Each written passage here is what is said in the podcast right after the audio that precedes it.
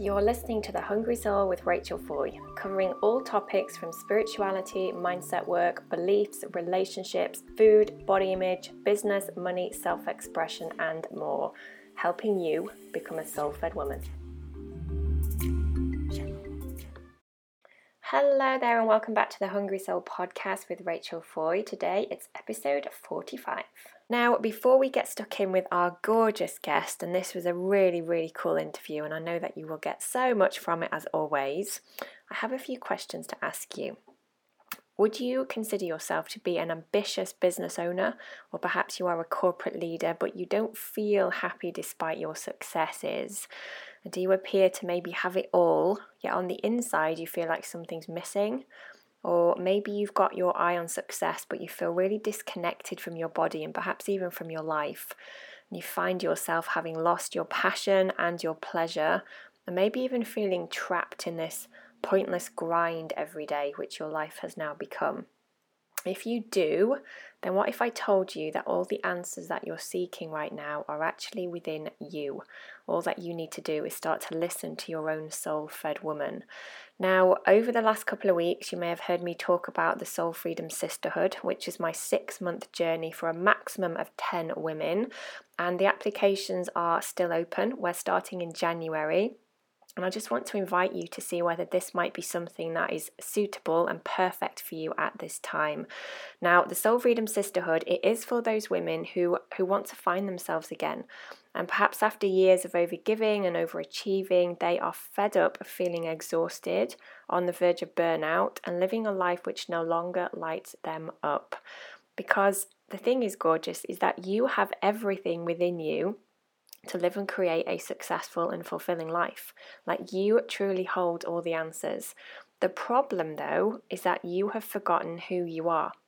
So, this is your invitation from me to you to start breaking that cycle of feeling like you do and relearn how to bring in more fun and enjoyment and pleasure into your life, your career, and your business. So, if that is something that feels right for you and you're going to know if it feels right for you, then I want to just direct you with lots of love over to soulfedwoman.com forward slash sisterhood, where you can find all about the Soul Freedom Sisterhood. And there's also um, an application button on there. No obligation for you and I to just have a chat and find out whether it is the right thing for you at this time. Um, and as I've said, this is really a journey of exploration, of truth telling. Um, it's a journey that every single woman who will be a part of is going to get so much from because it really is about support, alliance, reconnecting, and actually helping you to, to remove the masks, to change those stories, and to help you embody your fullest potential as a soul fed woman in a really safe and, and beautiful place to do so. Okay, so that um, address again is soulfedwoman.com forward slash sisterhood where you can find all the information that you need and more. So let's get on and introduce our next guest here at the Hungry Soul. This is the gorgeous, the delightful, the scrumptious Anne Ferguson. Now, Anne is the founder and chief nurturer of the Centered Mama Project, and I'm so proud to say that actually I class Anne as one of my friends as well. We were mastermind buddies a little while ago, and I know that she's going to have such an impact on the world because what she's doing is so needed. Now, she's a passionate supporter of all mamas and Anne has got such a massive mission. She wants to change the way that we mothers treat ourselves and by extension how we treat each other. Now, Anne knows that caring more deeply for ourselves changes how we show up in our families and in our communities. And she's committed to improving the world by creating communities of mothers online and around the globe so that no matter what her situation, there's never a single mama left behind. So, here is the delightful Anne Ferguson talking about her Centered Mama project and why any mama listening right now needs to start making herself a priority. So, I want to welcome onto the show today the lovely Anne Ferguson. Hello. Hello, gorgeous. How are you today? I am fantastic. I'm so happy to be here with you. Oh, I'm delighted to have you on the show because I know that we're going to have a beautiful conversation all around soul fed women, feeding our souls, particularly about mama souls. So, mm. for anybody that's listening or watching right now that might not yet know who you are and what you do, do you want to give yourself a quick introduction to what you are all about? Yes, I would love to. Thank you. So, my name is Anne Ferguson, and I am the creator of the Centered Mama Project. And this project was born because I'm a mom, like so many others, and parenting my children very far from home. In fact, I'm from Canada and live in Switzerland with my Argentine husband. So, we really aren't surrounded by heaps of family, which would probably take some of the pressures off the, the realities of parenting. And it became really obvious to me that women, whether you do or don't live close to where your people are from, tend to become more and more isolated as we come into childhood certainly in the early parts when we've got newborns and they're then they're a little older and they're napping and it changes our schedules and and we we start to become out of sync with the people that we might have been in sync with before. And as our journey through motherhood progresses we begin to lose our center. We get knocked off our center because our center of our universe, biologically, when they're first born, needs to be our children so that we can keep them alive and keep them thriving and growing. But what often happens is that we stay knocked off center and we lose ourselves as the center of our lives and our universe. And you know all about this because this is core to what you can go to your work.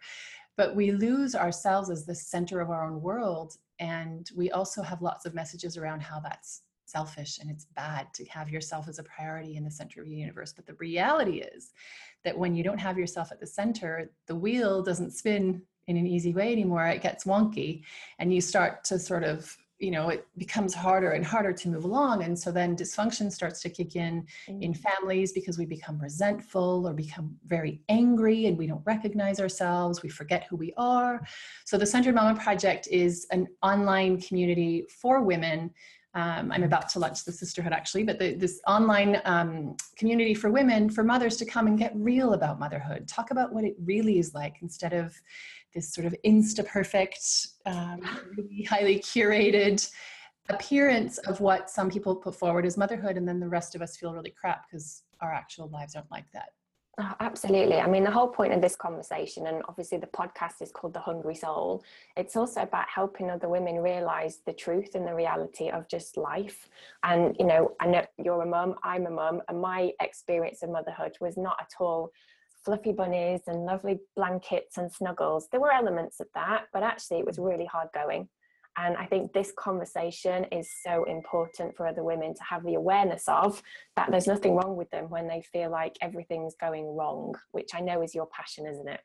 Absolutely. Yeah. And, and one of my, one of the core tenets of anything that I do is that it just is what it is. You know, it's not, you won't find mega glossy, you won't find super curated if the lip gloss is on and the mascara is on, we're already, and everyone's had breakfast, we're already winning, you know? Um, my kids are a little bit older, they're eight and 10 now. But, you know, we have, we have different factors within our family's life that mean that at different times throughout the mothering journey in the last decade, there have been pressures from very different areas, be it from my father who was ill and subsequently passed away, or from other extended family members, or even people within the actual nuclear family. Mm. And and it becomes uh, it becomes difficult when we see other people who are showing these, you know, easy, super social, everybody's clean with brushed hair kind of lives and smiling, kids smiling in pictures. Oh my word. right? I mean, I when I look at my 10 year old going on 17, she doesn't smile for pictures because she's in this phase of refusing um, to see her own beauty, refusing to see her own, she's not able to see her own worth and the space she's allowed to take up in the world.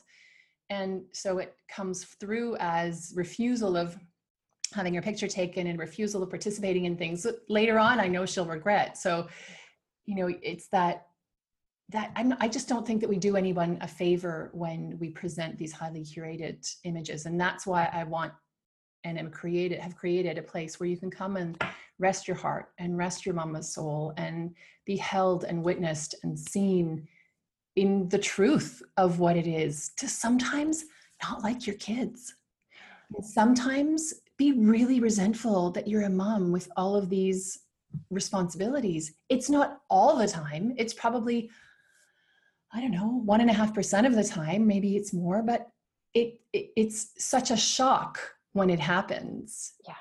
Because we're not, that's not acceptable on some level. It isn't acceptable for us to feel anything other than absolute devotion and for us to do anything other than throw our own needs and our own souls and our own loves and passions and selves under the bus to serve other people, be it our parents, our children, our spouse, our communities, the teachers, the bake sale, the neighbors, the you know, the dog. It just doesn't end. And the more we throw ourselves under that bus, the more we lose ourselves.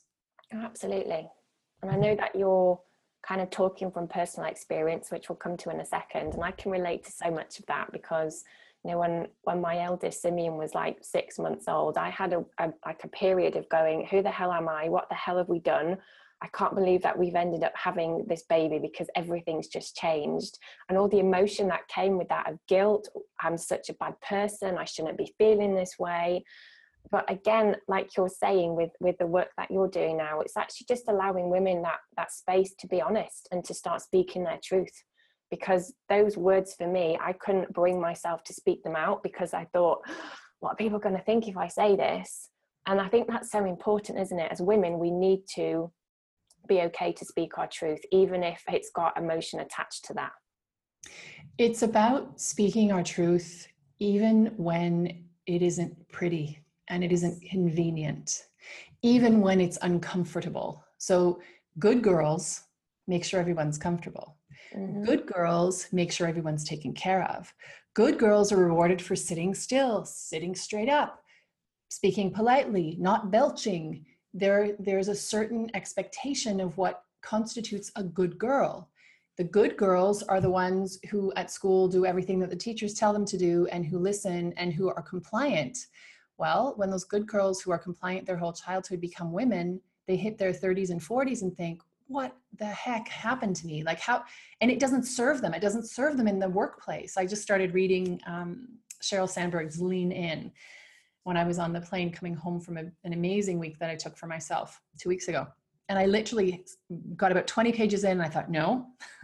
I stopped, I took a pen, and there is not a page. I went back to the beginning. There is not a page that isn't marked up with underlines and double exclamation marks and we need to talk to i started making a list of things to, to be conscious of in my parenting with my girls and to talk to my husband about and make sure we are and aren't doing certain things because all of the things that reward that we're rewarded for as little girls or, and as growing girls are the things that mean that we're um, we're subjugating our needs. Like we're just eliminating them. We're throwing them under the bus. I keep saying we're throwing them under the bus and it sounds violent but it is right? The the little part of you that is saying, hang on a second, this isn't what I signed up for. This isn't fun. This isn't what I thought mothering was going to be like. This isn't what it's like on TV. This isn't what it looks like when I see all the yummy mummies at the, you know, at the cafe all giggling with their strollers and their clean babies. Well, those yummy mummies go home and the effort that it took for them to be that yummy mummy at the cafe probably wipes them out for the rest of the day or or not. Maybe they have staff at home who does the who do the groceries and the, the deciding what to have for dinner and the cooking and the laundry and the cleaning. Amazing right? But but all of us no matter what our social status no matter what our financial status no matter what our culture there there is this shame this really heavy shame that you were talking about you know when simeon was six months old and you were thinking hang on what have we done? And you didn't dare to talk about it. Mm. because of the shame that is associated with anything other than this deep and absolute devotion to our children. Yeah. Right? What makes a good mom? Yeah. Absolutely. It's the whole good girl concept, like you said, that comes back in again. And I can hear in how you talk about this with such passion. Like this is coming from the depth of your soul because you've experienced this so just kind of backtracking a little bit into when like you were a first time mum or actually with both of your girls, what was the tipping point for you when you went, holy crap, something's not right. What am I going to do about this? Like, can you remember sort of what, what was happening, how you were feeling? Like what has led to you getting to this place now of being so passionate to help other women? Two things. One happened when um, my oldest Carolina was four and her little sister Amelia was two. They're not quite two years apart, so I had them quite close. And I had picked them up from creche, and that was always roughly an hour's worth of talking and being patient and encouraging and getting shoes on and getting jackets on and leaving the little stuffed animal and taking the thing. It took about an hour to get the two of them out of the building and into the car, which was, you know, 25 meters down the sidewalk. It wasn't, it wasn't very far. And we had gotten into the car and the intersection um, that we were at is a, is a T junction. And at the T junction, we were just here. So we're just to the right of the T junction and the, there are cars coming and turning right in front of our path. So it's a really difficult space to turn. And I had always been this uber peaceful, patient, I mean, like front page of a magazine, patient, just, I was, oh, I just amazed myself at how patient I was for about four years. And it sort of started waning probably after the first two. Once I had the two of them, they started, started cracking a bit. But then when my eldest was four, we were out of the creche in the car at this at this intersection. I was trying to get out, and she had a wobbly and took her water, her juice bottle, because I came with snacks to the creche, even though they just had a snack. We had more snacks so we could keep our tempers, like we could, they could manage because nobody wanted to be hangry. And and she got angry and she whipped the the juice bottle at the in the front of the car where I was driving, and it, it went under the pedals of the car. And I lost my mind. I turned around in the space of the car and started screaming at her. I, I remember actually seeing saliva coming out of my mouth. Mm. And I was at the same time, part of me was going, Oh my God, oh my God, oh my God, what am I doing? Oh my God, oh my God. And I just couldn't stop. I just, I was this three headed, snake haired, horrific demoness of a being screaming at my child because I subsequently learned after lots of work and some therapy that I was terrified. I was afraid we were going to have an accident and it was going to be my fault.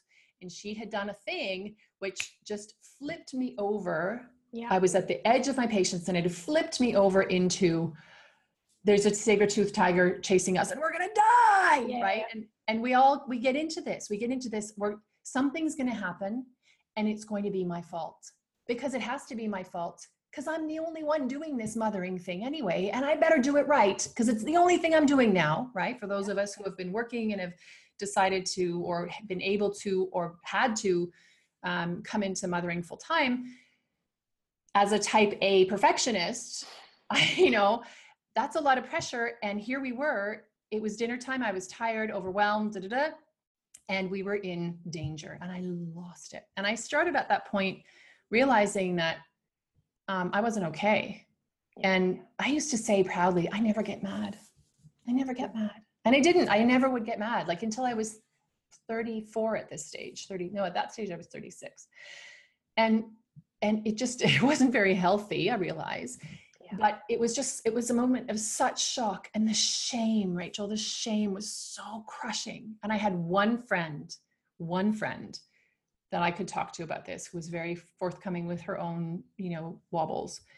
And she said to me look i have this parenting coach and i think you should talk to her. And i resisted and resisted and resisted and resisted. And i finally wrote to her this long email. I remember sitting on my on my sofa writing to her sobbing and thinking that as I was writing this, this was going to be used in court against me and they were going to take my children away from me because I yelled at them in the car one time. And it was it was such a violent growing up in a home where no one was ever allowed to be angry. It was such a violent event and it had come from me. It was so shocking and horrifying.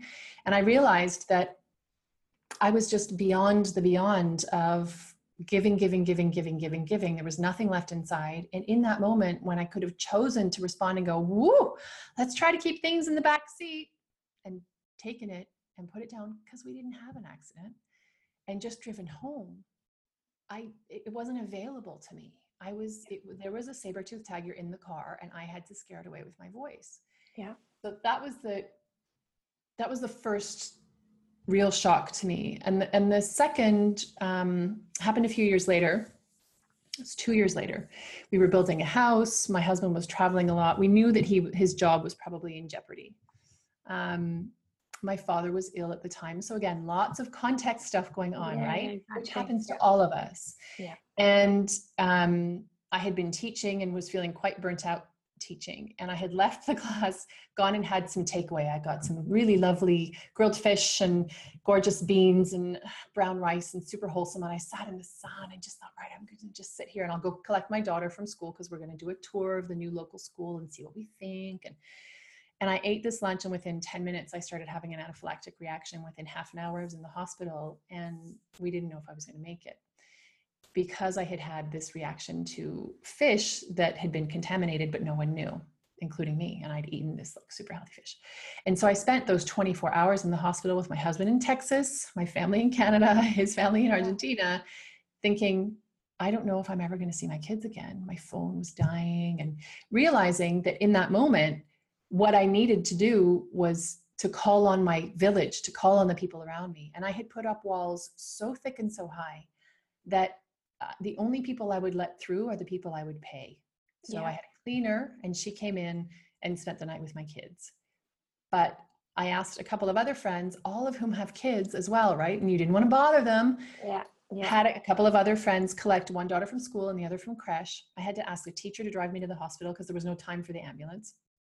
And I realized as I was lying there shaking, and the doctors were like, Well, we've done all we can. We just have to see, you know, Oh my word. we just have to see. Um, but your heart rate hasn't come down. It was 190 beats a minute for six hours, lying still, and and it just wasn't like I was I was again just beyond the beyond the beyond of my capacities, and that's because I was trying not to bother anyone, and I was trying to take it on myself, and I was building the house on my own and making all the decisions on my own. Great, amazing, right? To be building this house, huge privilege, Yeah. and a lot of decisions and pressure Yep. mothering on my own because my husband was away my father was ill lots of things to think about and and you know working teaching part-time so driving hither and thither to to teach and it was it was just um, a constellation of events that meant that it was too much and months later panic attacks incapacity to eat anything other than sort of steamed chicken and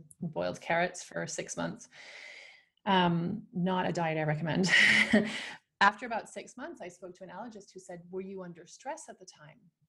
And I kind of snorted and said, Well, yeah. And I explained what was going on. And he said, Well, had you not been at the absolute limits of your capacity to manage all the things, you may have had a tummy ache. Yeah.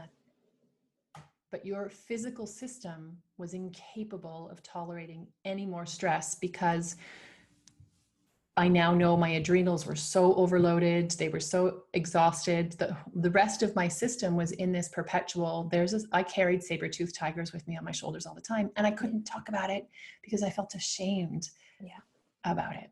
And so those two experiences, it was really after that second one that I thought, I, it can't be just me. It must be other people. And I'm social and I talk to people and have friends and but still that wall, those Mhm. that that kind of fortress around me of it's okay, I've got this, the superwoman cape, Yeah. kept people so far away that when I really needed them, there there wasn't anybody. I hadn't allowed anyone to get close enough to get the help.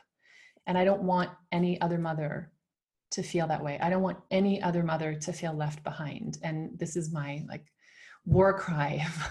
We've talked about this before of no mama left behind, you know, like in the movie Trolls, if you've seen that or you're, Yeah.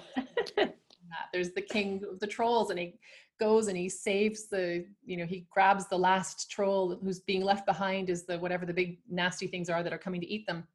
And he bellows, no trolls left behind. And I'm I feel that way too, whether it's because of divorce or separation or an illness or a learning difference or weight or color or creed or location or age or whatever none of that matters we're all mothers and we all need to be surrounded because that that taking care of ourselves that feeding our souls which is what you're all about makes the difference between being able to manage the stuff of life and not Definitely. And I think also kind of my experience and that of like other people that I've spoken to, yourself included, I think motherhood also amplifies our fears and our biggest anxieties about ourselves. So if you're already, like you said, a type A perfectionist who doesn't believe that she's good enough or worthy enough, throw a few little children into that mix and you've got a recipe for amplified, oh my God, I'm terrible. Oh my God, I can't do this. Um, which again is, I know that you've experienced that as well. So I'm curious because obviously we're talking about feeding our souls, and this is something that I'm as you know, super passionate about helping other women to do. What was your, I don't want to say what was your solution, but coming through this experience for you and actually realizing your walls were so high, they were so thick, you put this barrier up, you realized you couldn't do it on your own. What have been the biggest lessons for you? As in, what things have you had to put in place? What things have you had to acknowledge? What things have you had to change in order for your soul to be fed? but also for that wheel to, to actually start going around again so that it's not wonky anymore that's such a good question and it's it's something that is in progress and i think it will always be yeah. in progress as i'm glad that you said that because that's an important point to mention yeah it's not um yeah I'm, I'm not there yet and i'm not i don't know if i ever will be but the first thing was to ask for help to state my needs. And that's really hard because when you ask for help, people might say no. And that's a super vulnerable place to be, right? And we are taught from very early on to, you know, chin up. And I lived in the UK for a while, and it seems like the national solution to everything is a cup of tea. It isn't, it's just a cup of tea.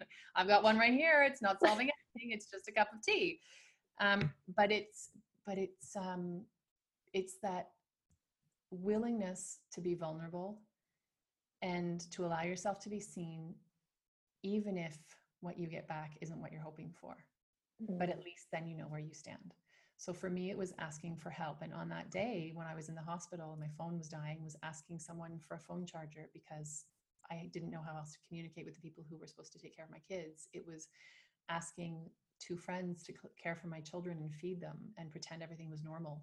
It was, um, you know, and it's been asking for help as I've as I've gone on. Another thing that I've started to do when so when I was teaching, when I had this this anaphylactic reaction, I was teaching yoga. So irony of ironies, right? Here I am teaching people to be zen and teaching them to meditate and not really taking my own medicine as much as I could have been and therefore allowing myself to ignore what my body was telling me. And so I would go teach, and in the morning I'd feel sick before I'd go teach. And I would have a really upset tummy, or I would feel like being sick, or yeah. And my body was saying, whoa, whoa, whoa, whoa, whoa, this is too much. Hang on, slow down. So the body, I often say this to my clients the body whispers. Oh, and when totally. you don't listen, she starts to speak and when we don't listen, she begins to shout. And if you really don't listen, then she will stop you dead in your tracks and she will go to any length required. And in my case, it was a very huge, hey, no more, we're done. And it was, it, she drew the line in the sand. Like it was, it wasn't even drawing a line in the sand. It was just, there was suddenly, there was this huge ditch and I was in the bottom. Yeah. And so for me, listening to my body, listening to my wisdom, listening to what you can call your soul and seeing how I react when someone asks me, Do I want to do something? Do I want to go to this place? Do I want to take this on? Um, was huge. And, and immediately after having the reaction, I quit teaching because it was the, I love teaching, but the organization of working in that particular place and having private clients and corporate clients and studio clients, and it was just a lot of driving and yeah, for not a lot of gain. Um, I quit teaching I resigned from all of the boards that I was on. I was on three different committees and boards of different associations and, and so on here because I it was it was good to integrate and to, you know, to be that involved community person and important to give, etc. Except that I was trying to give from a place of nothing left. Yeah. So it has really been a, a process in those four years of making it be okay for me to say no. Mm um, of stating my needs, of risking when I speak to people about how I am, that when I'm honest about it, people will have reactions because we aren't used to hearing and being with someone who's being vulnerable and real. Yeah. and it has it has allowed me to see the people who it's safe to be vulnerable with yeah. and the people who it's not. And that's okay. That's where they are. And i can decide or not to keep them in my life but when I know that it's okay for me to be vulnerable and that no one's going to give me a solution or try to give me some advice or tell me how to fix the problem, because that's not what I want. I just need holding and witness and love and understanding. When I find those people, then those are relationships that I cherish and that I nurture lovingly and they nurture me back. And I, that's a, it's a really it's an it's an ongoing process. And i'll give you an example. I realized that being in this online business world it's really easy to get isolated right? We've talked about this before where we work from home and it's amazing and we have the flexibility and we work from home. Uh-huh. all yeah, just you, your walls, your computer, that's it. and the laundry machine is beeping downstairs and you can hear the postman coming, you know, I'll just load the dishwasher and but it's not very social, right? We have lots of these kinds of interactions and it's amazing that we have this technology. But how much does that actually feed our souls and how much does that nourish our deep human need for connection and for touch and for sight and so on? And so a few months ago, I I became very conscious that I was again, this wall is coming up because that's my habituation. The wall is coming up. I've got it. I'm good. I'm good. As I'm building this business and I'm supporting my family and I'm good. I'm good. I'm good. Um, and I'm doing mama taxi and I'm doing this. I'm doing that. And I realized actually I miss humans. I, I miss being with humans and I need to be held and space to be created for me. And so as though by chance, but I know it's the universe coming and going, oh, I hear that need spoken clearly. And one of the moms from school, whom I love, just love, she's lovely, said to me, Hey, I want to start running. Will you come and run with me two days a week? And so twice a week, I, we drop our kids in the morning and I go running with the dog. And so that's the dog run done. And that's half an hour, 45 minutes of social time. And it's, it's literally like, like the universe has just taken one of those little chocolate kisses and has placed it in my in my hand and said here you go. You asked for that. You need that. I hear you. Yeah. Take that. And that feeds my soul. I don't have to tell her that she's feeding my soul. I don't have to tell her that i've been feeling lonely. I don't i mean i can choose to. And in, in that case i did say gosh you know i realize that i'm i'm spending a lot of time in my business and at home. And and yet finding those opportunities to be nourished finding last two weeks ago i was in london doing a, a, yoga teacher training and that's like being with my my yoga family. I go there i spend days and days learning. My brain is exploding in multicolored fireworks of delightful learning and i'm being held by all of these other women in this space who are learning something we're all deeply passionate about. Oh my goodness that feeds my soul. It's amazing I have goosebumps just talking about it. I know. I was the same, and I was about to say, um, for me, whenever I have really pushed through that resistance of I can't possibly take a weekend to myself, I can't possibly leave the children for an entire day and go to Manchester or go to London for a workshop. But actually, off the back of that, I come back so more connected, engaged, excited to see them. I'm a better mum, let's be honest, because actually I've had that space to just be me without the responsibility, without the pressure, without the routine, without the schedule. And I, this is something that I think so many of us we struggle with the mummy guilt. And actually, the mummy guilt's our story, isn't it? It's our inner dialogue. And sometimes we need to break that and go, do you know what? It's okay for me to be selfish right now. It's okay for me to have a week to myself because I'm going to come back so much more fed on a soul level that actually the whole family dynamic will benefit. And I've experienced that so many times now, and I know that to be true. So, anybody listening right now that hasn't figured that one out, and will confirm it as well. Absolutely. And and I have a I have an invitation to you, which is to change so i want to talk about two things. One is this invitation and the other one is is the inner dialogue. So first this invitation is to what if we took the word selfish and we changed it to self lush lusciousness is soft and generous and warm and comfortable and luxurious and oh, it's amazing, right? What if instead of being selfish, which is hard and cold and linear and condemning and involves um, discipline and you need punishment because if you've been selfish, then you're going to have to pay the price of being selfish, and so is everyone else. Not a good when you're, when you're selfish, you're taking away from. If I do something for me, I'm taking away from my family because I'm not here. My invitation is to just shift that slightly to think about what can I do? What can I gift myself that is self lush, where I feel that lusciousness, that goodness. So I'm going to take a bath because actually that makes me feel really luscious and great. And it's not selfish that I'm in the bath for 20 minutes while my kids are watching the iPad. It's not. It's self it's self-preservation and it's self lush. So really shifting the way that we think about yeah. going away, like if your husband was going away for a training for work, would you tell him he was being selfish? No.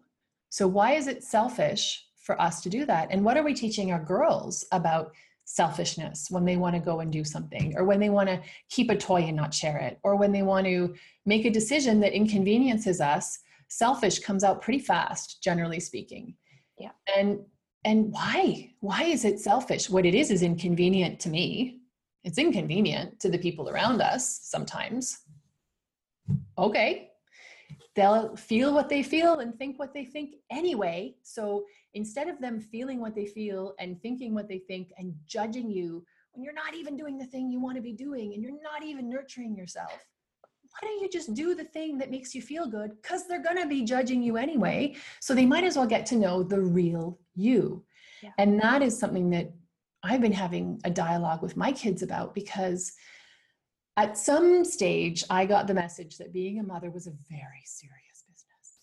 And so my husband, who's very funny, extremely playful, um, really creative when he's parenting, sometimes looks at me like I'm an alien and is like, What is going on with you? Because I have this programming on some level that as a mother, I need to be serious and make sure everyone's okay. And I can't make sure everyone is okay and doesn't die if I'm not being super serious. And so my kids get a bit shocked when they hear people say that I'm funny. Or, and I even was like, really? You think I'm funny? But I did an improv class in the spring and it was hilarious. It was the best thing I've ever done. Was it inconvenient? Yep. It was on a Monday night and it was right at dinner and I had to either pay a sitter or get my husband. Oh well.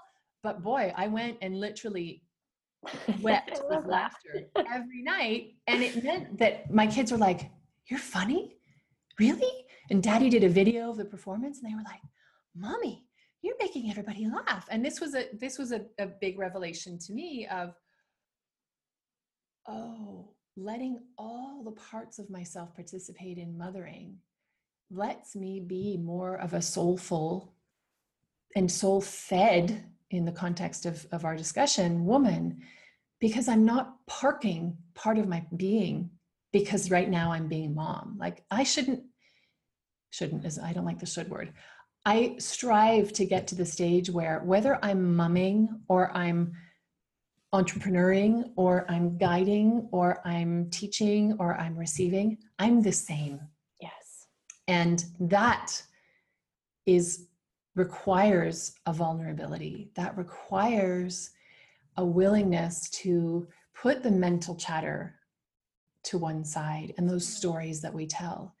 Because this this programming that i have that being mother being a mother is a very serious business is actually not how i want to show up. Mm-hmm. and it's not helpful to my family. It's way more helpful in the morning if i can sing my requests to my daughter who's you know dawdling and just sort of i don't even know where she goes in the morning.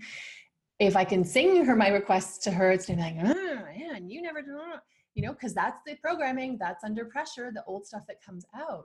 And it's not how i wish to show up and it isn't how i show up with anybody else. Yeah.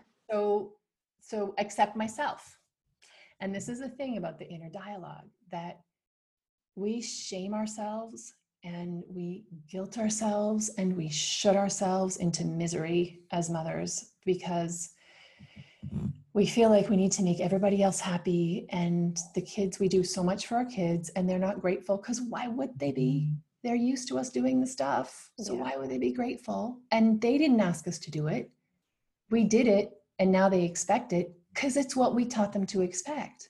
Yeah. So then we get to the stage where we realize that we've lost different parts of ourselves. And not only that, but we're on a constant repetition of beat up and of of shaming ourselves and of punishing ourselves internally for all of the things that we should be doing and we're not doing right and, and all of the things that we did wrong. And then we wonder why the wheel doesn't turn. We wonder why yeah. we show up in ways in all of our relationships we don't like. We wonder why there's this archetype of the bitter woman. Well, duh. you know, you spend decades of your life making sure that everything is convenient for other people, that no one feels uncomfortable. Your soul is in there wanting to express and if people take only one thing out of our conversation today is people are going to think what they think and feel what they feel anyway so you might as well show who you really really are to your children to your partner because when things start to go wonky is when you start to step into your true self and everybody goes hang on a second. This isn't what i signed up for. This isn't yeah. the person i signed up with. Where did that come from? Where did that come from? And you're like well actually actually no. And and we we sometimes feel that it, it becomes um it becomes a almost a, a life-saving move. So it becomes very dramatic and it becomes very all or nothing. And it doesn't have to be. Mm. to come back to your center to come back to the true expression of who you really are can be much softer and gentler. It doesn't mean everybody's going to like it. And as you say you know you talk about how now you've become more accustomed to taking time to step away and to fuel yourself and to nurture yourself. And you come back as yeah. a, a better version of yourself a fuller version of yourself. And when things are off balance is when you come back and often there's the, there's a strong contrast. So i find often i go away so i was away for a week and i came back and the 48 hours after i got home were not zen and easy there was all kinds of stuff and it was built up tension in my kids probably from me being away. It was built up tension in me from the guilt because there was a lot of stuff going on here while i was away.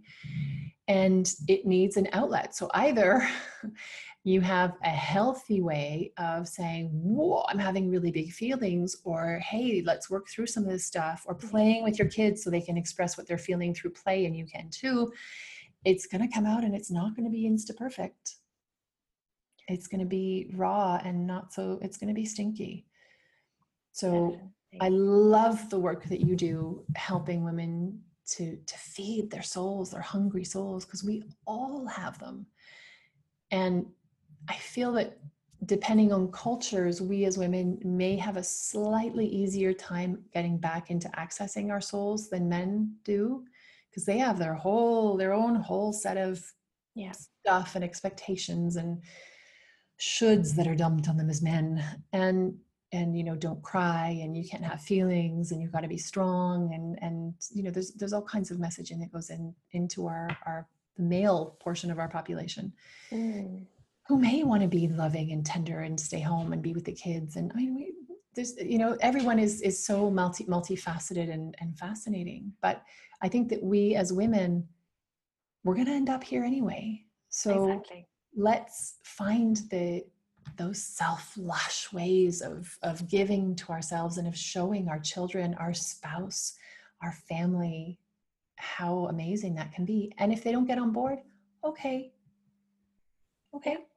Exactly. Their, their time will come if that be the case. But i think also just to kind of extend on what you said there very briefly i think it's my belief the more that i do this and the more that i have these conversations that actually women that do step into that place of being honest and truthful with themselves and actually feeding their soul, so becoming soul fed, they are going to be some kind of change maker anyway, because by definition, there's a ripple effect. Like when they are more lit up, then the world will light up around them because mm-hmm. they're not going to be this like, ooh, kind of crumpled, exhausted, empty version of their truth.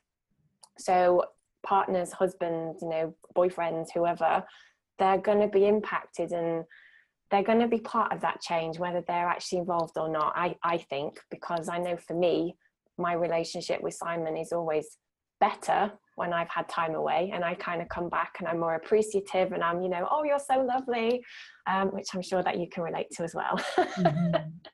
Absolutely. So, listen, Anne, before we wrap up, because this conversation, I could keep talking to you about this for like such a long time. I think it's so important. Um, but before we do finish, do you want to give us some um, directions on how we can find you on the World Wide Web? Where are you located?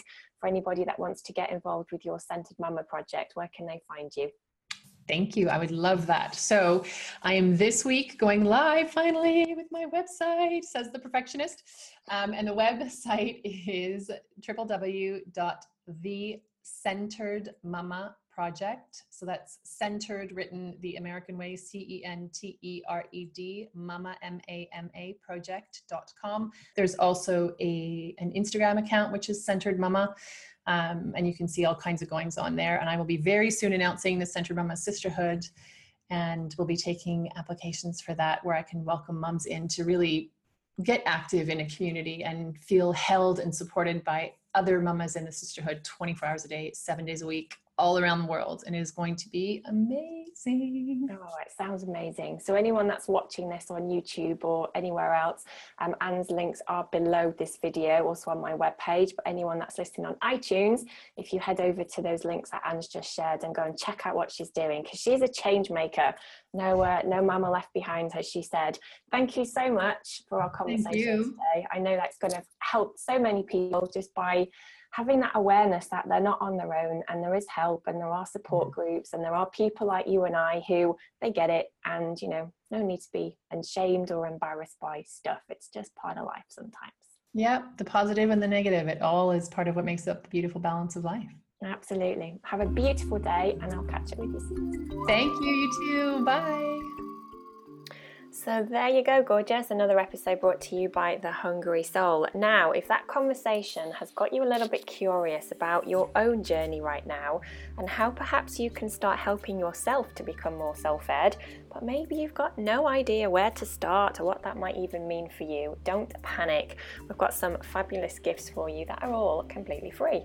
All you need to do is head over to soulfedwoman.com forward slash free dash resources and over there, there's workshops, handouts, meditations, and loads of other goodies. So go and grab as many of them as you want to. Can't wait to speak to you soon. Bye.